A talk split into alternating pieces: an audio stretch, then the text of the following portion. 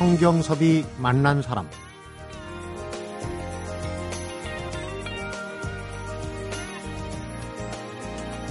옥수수를 삶았는데 참 맛있다. 그렇다면 한 서너 가지쯤 이유가 있을 겁니다. 일단 옥수수를 여물지도 무르지도 않게 잘 쪘기 때문일 거고요. 모르긴 몰라도 시기를 정확히 맞춰서 수확한 옥수수일 겁니다. 또 딴지 얼마 안 되는 옥수수 같고요. 시기를 놓치고 딴 옥수수나 오래 묵은 옥수수는 아무리 잘 삶아도 맛이 덜하다 그러죠. 해야 할 때 그리고 적당한 때를 놓치지 않는 게 이렇게 중요하네요. 주말인 오늘 혹 깜빡하고 놓친 일 없는지 점검 한번 들어가 보시기 바랍니다. 성경섭이 만난 사람 오늘은 임진모 음악평론가 또 오은영 영화 컬럼니스트가 소개해드리는 가수와 배우를 만나봅니다.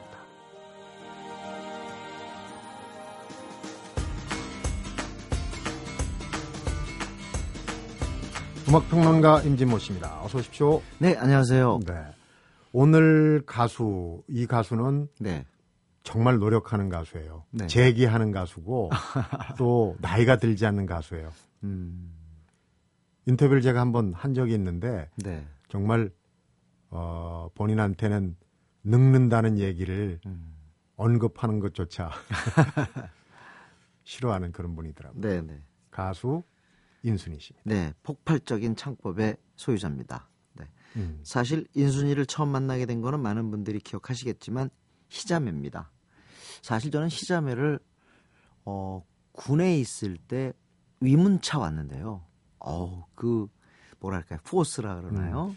그 어떤 그 춤추면서 그 당시로서는 굉장히 그 섹시한 그런 느낌의 팀이었어요. 그 갖고 있던 레퍼토리가 실버들인가요? 맞습니다. 네. 실버들이 어 아마 그때 순위 차트에서 1등까지 했었는데 사실 희자매가 공연에선 그런 레파토리보다는 강력한 것들을 많이 했는데 네. 정작 히트는 그렇게 부드러운 약간은 트로트 곡고 음. 그 냄새가 나는 곡으로 이름이 알려졌죠. 그럼 군에서 처음 만났군요. 네, 저는 그렇습니다. 그런데 이제 그, 그 뒤로 이제 솔로로 나오면서 인순이와 리듬 터치라는 그런 이름에 아마 익숙하실 거예요. 네. 그래서 뒤에 이렇게 춤추는 이른바 이제 백댄서 팀이 있었는데 그때가 아마 네. 그런 유형의 무대는 거의, 거의 처음이었죠. 처음이었죠. 네, 네. 김한선 씨의 매니저인 그다음 뭐 세상 역시 떠났습니다. 한백기 씨가 꾸린 팀이었는데 그때 그래서 그 리듬 터치에 김한선 씨가 있었죠. 음, 서태지 아이들의 이준호 씨도 리듬 터치 출신입니다. 네. 그러니까 어떻게 보면 어, 추름의 선수들 갖다가 많이 배출한 어, 그런 어, 팀이라고 볼 수 있죠. 인순이와 리듬 터치. 네. 그래서 사실은 저는 그런 생각이 들어요. 인순이 씨는 어, 우리가 그렇게 폭발적인 가창력을 인정하면서도 어, 다른 피다. 어? 기본적으로 혼혈이다. 하는 부분에서 조금은 어, 조금은 알게 모르게 차별을 하지 네. 않았을까. 좀 네. 접어주고 네네. 접고 들어가야 되는. 그런 네, 네. 그리고 실제로 어, 우리들은 우리 정말 한국 사람들은 부르기 어려운 그런 레퍼토리를 떡떡 소화를 해냈거든요. 네. 그, 그 파워라든가 또는 어떤 호소력 같은 것, 호흡 같은 것도 정말 와, 우린 좀 어렵겠다 싶은 것들. 여, 여가수들은 굉장히 어떻게 좀 힘이 들어가 있는 그런 노래들 갖다가 음. 소화를 잘해줬단 말이죠. 그래서 주로 또 그런 노래들만 주문을 했고 네. 또 그런 노래들만 히트를 했죠, 사실. 네. 사실인지 몰라도 음. 동료 가수들이 특히 네. 여가수들이 같은 무대에 서기를 좀 꺼렸다 그러는 거 맞습니까? 아, 그게 왜 그러냐면은 일단 기본적으로 인순이 씨의 가장 큰 강점은 무대를 활보하잖아요. 엄청나게 춤을 추는데 네. 넓게 쓰죠. 그렇게 쓰는데도 불구하고 옆에서 이렇게 들으면 음이 안 흔들립니다. 그러니까 그건 굉장히 견고하다는 얘기거든요. 힘이 네. 있다는 얘기. 그런데다가 그냥 그 완전히 그 공연 그 객석들을 갖다가 그냥 쥐었다 놨다 하죠. 음. 그리고 인순이 씨가 나온 다음에 다음에 가수가 출연한다면 그거 조금 조금 문제가 되죠. 이미 네네.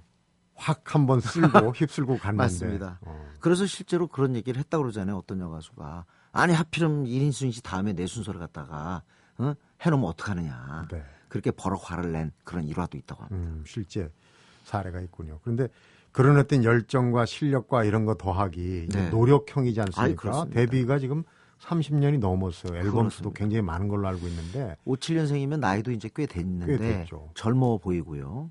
아직도 그 섹시함이 있는 그런 여가수고요. 어, 특히 저는 그런 걸 강조하고 싶은데 사실 우리 국내 음악 환경에서 뭐 올해 이제 조용필 씨가 돌아왔습니다마는 2차 전성기, 3차 전성기를 막기는 쉽지 않습니다, 사실. 네. 한번 조금 뭐 현장에서 이렇게 조금 물러서게 되면 다시 인기 전선에서 그 맹활약하기란 사실 어렵거든요. 그냥 추억의 리바이벌 네네네. 한두 곡 정도. 예. 그러니까 하는데. 인순 씨는 2000년대 초반까지만 해도 그저 늘 밤이면 밤마다였어요. 밤이면 밤마다이었다고요. 그런데 뜻밖의 일이 일어난 것이 바로 2004년입니다. 그래서 조피디의 힙합곡 그 친구의 피처링으로 보컬 참여하게 됐는데 네. 이때 박근혜 씨가 마- 이, 이걸 갖다가 작업을 하면서 깜짝 놀랐다고 그래요. 그러니까 와 진짜 노래가 세다 이거. 딱 들으시면 어우 이거는 정말 대단하다는 어우, 그런, 대단한데요. 그런 느낌이 절로 들 정도로 음. 아주 그냥 발군의 소화력을 가시했죠. 그 인순이가 그동안에 네네. 세다 세다 했는데 이제 인순이라 인순이라 그러면 좀 이상해요. 근데 어쨌든 인순입니다. 네. 그런데 또 참 뭐랄까 이 그, 저는 운이라는 거, 타이밍이라는 거 굉장히 중요하게 생각하는데요. 친구여가 그렇게 가지고 다시 돌아왔는데 하필이면 그때 그 풋볼 미국의 풋볼 선수 하인즈 워드가 있었고 네. 그 다음에 또 우리 국내 TV에서 다니엘 헤니가 폭발적인 인기였어요. 음. 나중에 이제 데니스 오도 그렇지만 그러니까 혼혈 스타들이 일시에 분출하듯 나온 거예요. 네. 그때 이제 인순이가 다시 그 곡을 히트해서 더욱더 인기가 상승했다고 볼 수 있죠. 2006년에 한 CF에서 기가 막힌 표현을 씁니다. 다른 인종의 피가 섞인 사람, 다른 인종의 장점이 합쳐진 사람.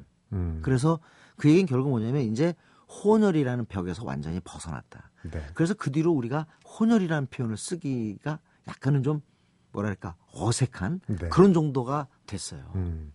영어로 이제 하이브리드가 네네. 혼혈이라는 뜻도 있는데 좋은 뜻입니다. 아주. 좋은 뜻이죠. 어, 네. 그러니까 이제 다른 인종의 인종이- 장점을 맞습니다. 두 개를 다 예. 강점을 가지고. 근데 정말 많은 분들 들어보시면 알지만 와 노래 잘한다는 거 알았지만 친구 여기서 이 진짜 이 글이 많지 않은 이 저 인순이의 보컬 그 몇 마디가 음. 그냥 단숨에 우리 귀를 사로잡습니다. 네. 듣고 가야죠. 네. 조피디 뮤지션 조피디하고 같이 작업했던 친구입니다.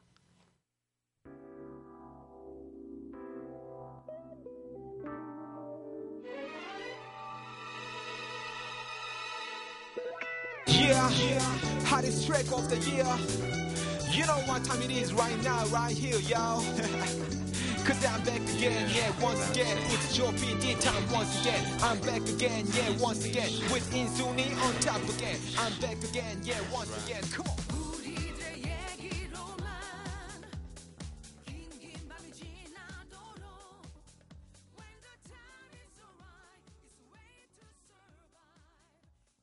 네. 조피디와 네. 인순이 이 까마득한 후배인데 잘 어울린단 네, 말이에요. 이렇게 네, 이제 네. 어울리기도 하고 예. 경쟁도 불사해요. 또 그렇습니다. 후배들하고. 네. 대단한 어떻게 거 보면? 이게 또 하나의 또 획을 걷다고 하는 게 그 인순이가 이, 어, 1957년생일 경우에 2004년이면 사실 우리 나이로 47, 8대거든요. 네. 아마 어쩌면은 그 가장 나이가 많은 상태에서 낸 히트곡이 아닌가 음. 싶어요. 그래서 요 고- 노래를 계기로 좀 나이 든 선배 가수들이 후배랑 이렇게 같이 콜라보를 해가지고 네. 어, 후배가 뭐 참여를 하든 또 선배가 예를 들면 피처링을 하든 그러한 곡들이 많이 나왔죠. 네. 하나의 어떤 새로운 유행의 틀을 잡은 그런 곡이라고 볼 수도 있습니다. 인순이 하면 이제 밤이면 밤마다 본인도 이름을 올려준 곡이긴 하지만 좀 변신을 항상 원했다고 그래요. 그러니까 이제 그게 노래 이제- 실력으로 한번 승부를 해보겠다. 네네. 그게 이제 아마 모든 가수들이 갖는 하나의 이제 로망일 텐데요. 하여튼 그 인순이 씨를 살려준 거는 공연이에요. 그 어떻게 보면 히트 차트 상위권에서 1, 2위를 차지하고 뭐 가요 톱10에 등장한 가수가 아니거든요. 네. 근데 공연을 공연에서 좋다. 공연을 잘한다는 게 소문이 퍼져 있었어요. 그러니까 공연에서 좋다는 얘기는 주로 락앤롤, 좀 빠른 템포의 노래들. 그런 노래들이 대부분이었죠. 어, 어떻게 풍부한 소울이라든가 블루스라든가 이런 노래가 많음에도 불구하고 공연장에서는 그거보다는 빠른 락앤롤 스타일의 노래들. 밤이면 밤마다 그렇죠. 네. 맨 그런 노래만 있는 거야. 아름다운 우리나라도 그렇고 다 그런 노래밖에 없으니까 발라드 히트곡을 갖고 싶었어요. 발라드 히트곡을. 그러다가 이제 이 친구여 이후로 탄력이 붙으면서 드디어 그렇게 그리고 그리던 발라드 히트곡이 나오게 되죠. 그 곡이 바로 거위의 꿈입니다. 꿈. 네. 거위의 꿈은 또 가사 내용이나 제목이나 본인의 어떤 그 소름, 음. 혼연으로서 그런 게 좀 반영되고 그래서 그렇죠. 동정표도 요번에 이제 저번에는 접고 들어가 있었는데 지금 이제 동정표가 좀 많이 딱 인순이의 그동안의 어떤 차별의 서름, 벽 이런 것들을 느끼게 해주면서 그 부분에서 공감을 샀죠. 네. 어, 인순이 씨가 무엇보다 노래도 잘했지만 선곡이 뛰어났어요. 그래서 카니발 사실 카니발 하면 김동률하고 이적의 팀인데 그 앨범의 맨 마지막 곡이에요. 거의 꿈이 이적이 작사하고 김동률이 작곡을 했는데 요거 한번 해보겠다는 거 딱 제대로 뽑아 올렸죠. 네. 진짜 이 가사에서 저 차갑게 서 있는 운명이란 벽 앞에 당당히 마주칠 수 있어요. 하는 이 부분의 가사가 많은 사람들에게 인순이라는 가수를 새롭게 각인시킨 그런 가사 대목이 아닌가 싶어요. 네. 참 열심히 사는 분 같아요. 그러니까 네네. 무대가 있으면 조그만 동네 조그만 무대도 네. 부르면 달려간다. 어디든. 달려간다는 거. 그 뭐 예전에 영화도 했지만은 뮤지컬 캣츠에 음. 아이 그치 어. 시카고도 하고요. 나오고 네네. 정말 열심히 사는 분 같아요. 그리고 공연을 하면서 어떤 때는 불가피하게 뭐 MR로 할 수도 있겠지만은 대체로 그래도 공연 밴드와 함께 무대를 꾸리는 것도 어, 호쾌하고 폭발적이고 신나는 이유 중에 하나죠. 네. 제가 듣기로는 이 공연 밴드 관리도 굉장히 잘하는 것으로 제가 알고 있습니다. 음.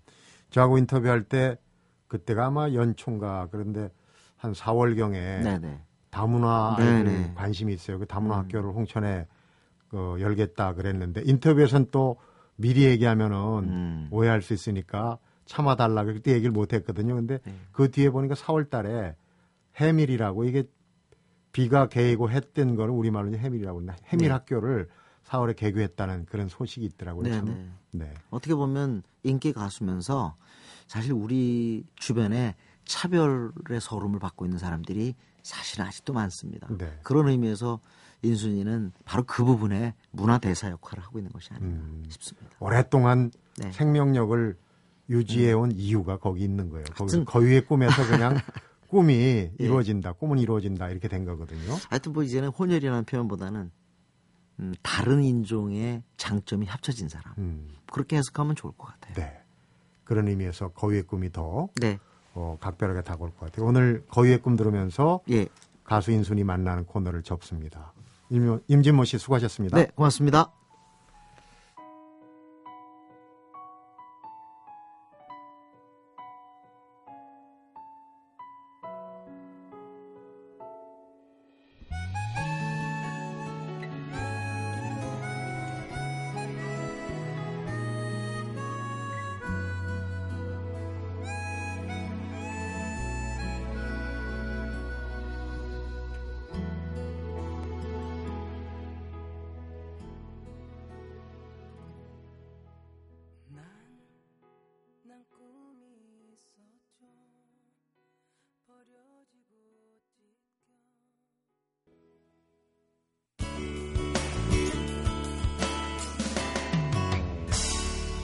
성경섭이 만난 사람.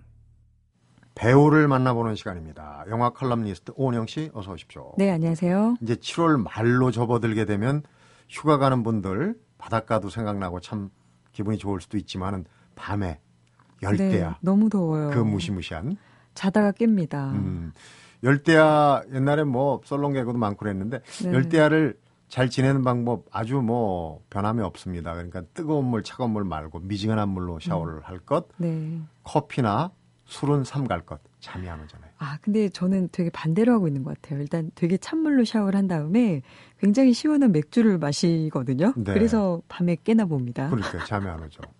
아주 네. 차가운 물로 하면은 네. 오히려 몸이 막 후끈후끈해져요. 네. 아. 바꿔봐야겠네요. 네. 알겠습니다. 오늘 배우 서늘한 배우입니까? 맞습니다. 이 배우의 어떤 서늘한 연기 때문에 요즘 수요일, 목요일 밤이 조금은 시원한 것 아, 같습니다. 갑니다. 네. 정말 이 싸늘한 무표정이 어떠한 절절한 연기보다 더 흥미로울 수 있다라는 음. 걸 보여주는 배우 고현정 씨 오늘 네. 함께 만나볼게요. MBC 수목 드라마 여왕의 네, 교실에서 저- 마녀라고 불리는. 네. 근데 어, 살이 굉장히 쪘어요. 네, 그렇지만 그래도 참 이렇게 살이 조금 올라도 사람들이 그냥 그것도 예쁘게 봐주는 몇 안 되는 배우인 것 같아요. 음. 보통 이렇게 여배우들이 살집이 좀 붙으면 굉장히 본인도 스트레스를 받고 또 그걸 보는 어떤 관객이나 뭐, 시, 뭐 시청자들도 스트레스를 받는데 그분 자체가 뭐 아무렇지 않게 뭐 어때 뭐 이렇게 하니까 보인, 보는 저희도 좀 편하게 보는 것 아, 같아요.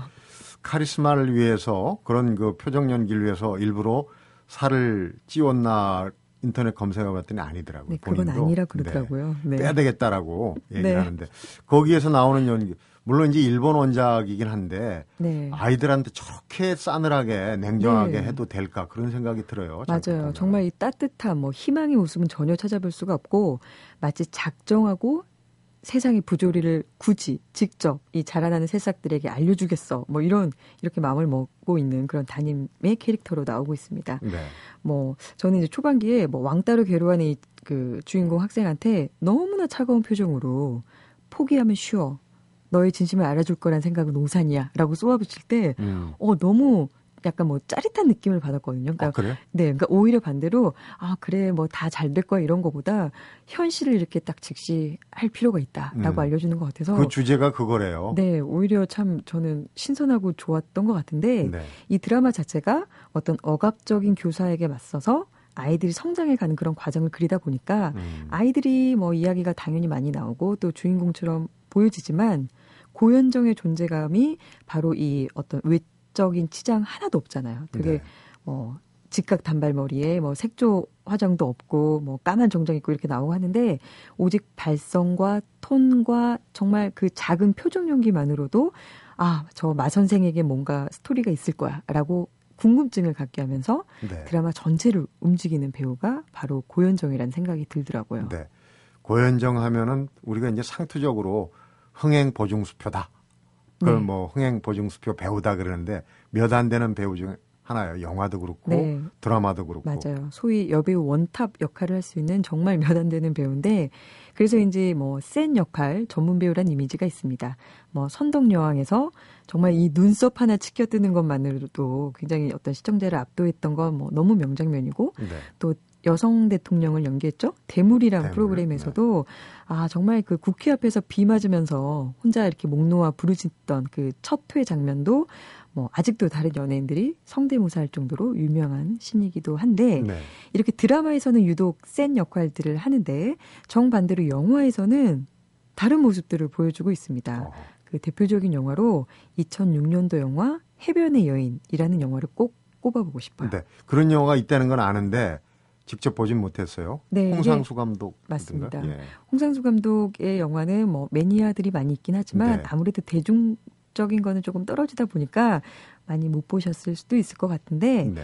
자 고현정 씨가 모래, 모래시계라는 정말 엄청난 반향을 일으킨 드라마를 끝내고 결혼과 함께 은퇴를 하죠.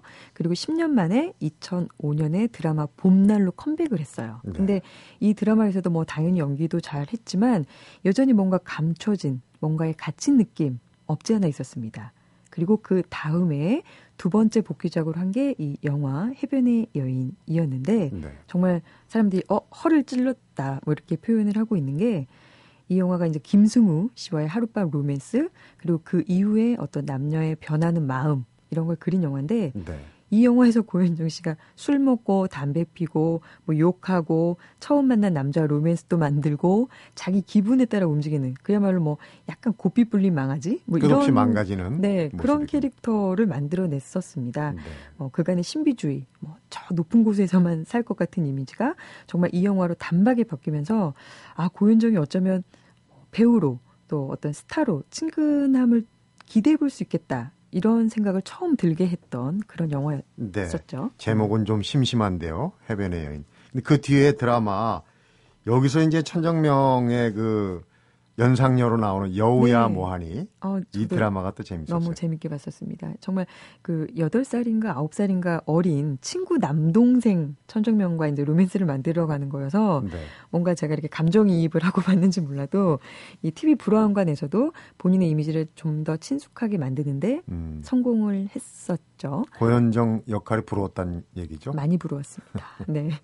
다시 영화로 조금 돌아가 볼게요. 이 해변의 여인의 어떤 홍상수 감독표 영화, 그 이외에도 뭐 홍 감독님의 뭐 북촌 방향이나 잘 알지도 못하면서 뭐 이런 소위 매니아 영화에 계속 출연하면서 정말 본인이 들- 즐기는 그런 연기를 계속 보여줬었습니다. 네. 그리고 나서 이 영화가 저는 사실 결정적이라는 생각이 드는데 이 영화도 사실은 많은 관객 수를 모으지 못했습니다. 음. 2009년도에 여배우들이라는 영화인데 정말 여배우들 뭐 이미숙, 뭐 윤여정, 최지우 뭐 이렇게 여- 한 여섯 명의 배우들이 나와서 그야말로 자기 캐릭터대로 하는 약간의 다큐멘터리 같은 건데 네, 자유롭게 얘기하고 좀 독특한 영화예요. 네, 정말 이 영화 속에서도 고현정 씨의 어떤 그 거침없고 말도 많고 후배 여배우 뭐 최지우 늦게 온다고 딱딱 무섭게 지적하고 쌈 걸고 정말 많이 웃고 뭐 솔직하고 이혼이라는 단어도 거침없이 쏟아내면서 다시 한번 관객을 놀래켰던 적이 있는데 음. 저는 개인적으로 이 영화 한 번씩 보시는 것도 되게 새로운 경험이시지 않을까 싶어요. 어떤 네. 고현정 씨의 매력을 떠나서라도 네. 영화가 독특하죠.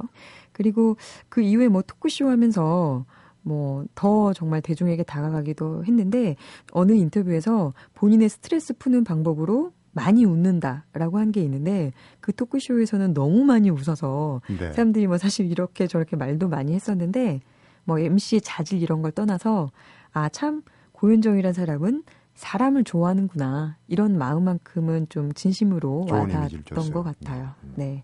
그리고 이렇게 사람을 좋아하는 성향 다른 곳에서 정말 어 이- 의외의 모습으로 나타난 적이 있는데 어떤 영화 잡지에서 인터뷰어로 활동한 적이 있습니다. 그 TV에서 보통 이렇게 민낯으로 많이 나온다고 하는데 네. 그래도 비비크림은 바르겠지 뭐 이런 생각이 있는데 워낙 너무너무 민낯으로 정말 안경 하나 끼고 배낭 하나 메고 너무 저 옷을 입고 나와도 되나 뭐 이런 옷을 입고 나와서 다양한 사람들을 만나면서 인터뷰를 했던 참 좋은 그 기억 추억이 있어요. 근데 이제 저는 잘 모르지만은 여러 가지 상태로 봐, 서 네, 고현정 씨를 따라하면 안 될 것 같아요. 민낯에 뭐 이렇게 하면. 그건 아무나 할 수가 없는 거죠. 저희는 이제 풀 메이크업 해주고 나가야 촬영을 할 수 있는데 네. 그런 피부는 뭐 워낙 많은 분들이 부러워하기도 음. 하죠. 자, 고현정 씨가 네. 그러니까 직접 다른 연예인들을 인터뷰를 많이 한 거죠. 네 그렇습니다. 뭐 타블로, 뭐 윤상, 장기야, 뭐 이런 가수부터 배두나, 이미연 같은 동료 배우 그리고 뭐 동양 철학자 조영원 씨까지 참 다양한 사람들을 만나서 정말 이 고현정 자기의 이야기를 저 바닥부터 스스럼 없이 꺼내놓은 인터뷰들 펼쳤습니다. 네. 저는 그 시리즈를 읽으면서 인터뷰 대상자보다는 미안하지만 이 고현정이라는 사람을 더 많이 알 수 있었던 그런 기회가 됐었다는 생각이 들었어요. 네. 그리고 전좀 굉장히 독특했던 게 뭐 애독서가 뭐냐라고 누군가가 이제 질문을 하, 하니까 중문학자 그 이병환 교수가 엮은 한시집이 있습니다. 네. 뭐 치자꽃이 향기 코끝을 치더니 뭐 이런 책이 있는데 음. 그 책이 자기의 어떤 애독서다라고 얘기를 하면서 집에서 책 보는 거 너무 좋아하고 사람 만나는 거 좋아하고 뭐 이런 얘기 하는 거 보면서 참 어떤 화려한 배우 참 거침없이 드라마틱하게 살은 산 어떤 인생 그런 걸로만 봤는데 참 앞으로 더 많은 걸 보여주고 더 많은 걸 채워 넣을 수 있는 여백을 참 또 많이 가진 그런 네. 배우구나 이런 걸 엿볼 수 있었던 것 같아요. 네. 뭐 사실 지금 저희가 고현정 씨 얘기를 많이 나누고 있는데 뭐 여러 작품을 얘기하면서도 아직도 이 모래시계의 어떤 그 잔상을 많이 가지고 계신 분들 많을 그때 것 이제 같아요. 드라마가 우리 드라마가 모래시계 이전과 이후다 이렇게 그 분수령으로 네, 얘기하는 평론가들도 많거든요. 그 시대의 뭐 여명의 눈동자 이후에 가장 어떤 블록버스터 드라마로 이제 확실하게 자리를 잡고 그 이후에 이런 뭐 액션도 많고 뭐 대작 느낌의 드라마가 많이 나왔었던 것 같습니다. 네. 참 이 모래시계의 어떤 그 드라마 자체의 중요성도 있고 또 모래시계가 이 고현정이라는 배우를 또 대중에게 확실하게 알린 그런 계기도 됐었는데 참 그 배우로서의 모래시계 10년간 멈춰놨다가 지금 다시 한 7, 8년째 가동 음. 중입니다. 음. 이 한쪽으로 다 흘러내리면 다시 또 뒤집어 뒤집어서. 또 시작하게 하고 이렇게 고현정이라는 배우의 모래시계 참 멈추지 않고 계속 진행형으로 잘 흘러가길 정말 팬으로 기대를 해봅니다. 네. 나이가 들어갈수록 더 매력이 더하는 배우인 것 같아요. 고현정 씨 얘기 잘 들었습니다. 원영 씨 수고했습니다. 네, 고맙습니다. 성경섭이 만난 사람 오늘은 임진모 음악평론가하고 영화 칼럼니스트 오은영 씨와 함께 가수를 만나다 그리고 배우를 만나다로 꾸며봤습니다.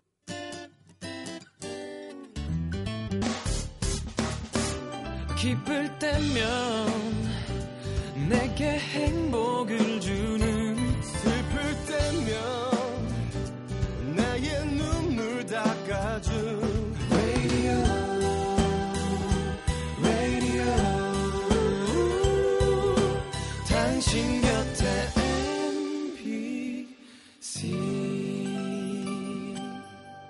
MBC 라디오는 mini와 pooq TuneIn 어플리케이션을 통해 모든 스마트 기기와 PC에서 청취가 가능하며 팟캐스트로 다시 들으실 수도 있습니다.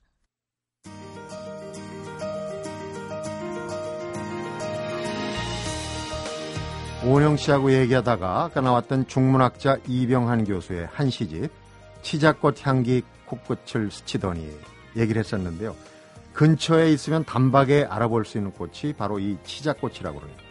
그 향기 때문인데 향기가 정말 좋은 꽃이어서 치자꽃 하면 아마 열의 아홉은 향기 얘기부터 하지 않을까 그런 생각이 듭니다. 그런데 이 강한 향기 때문에 치자꽃은 약간 떨어진 곳에서 바람에 실려오는 향을 맡는 것이 훨씬 좋다고 합니다. 우리네 일상도 한 발짝 떨어져서 감상할 수 있는 그 무엇이 되었으면 얼마나 좋을까 하는 생각을 해봅니다. 성경섭이 만난 사람 오늘은 여기서 인사드립니다.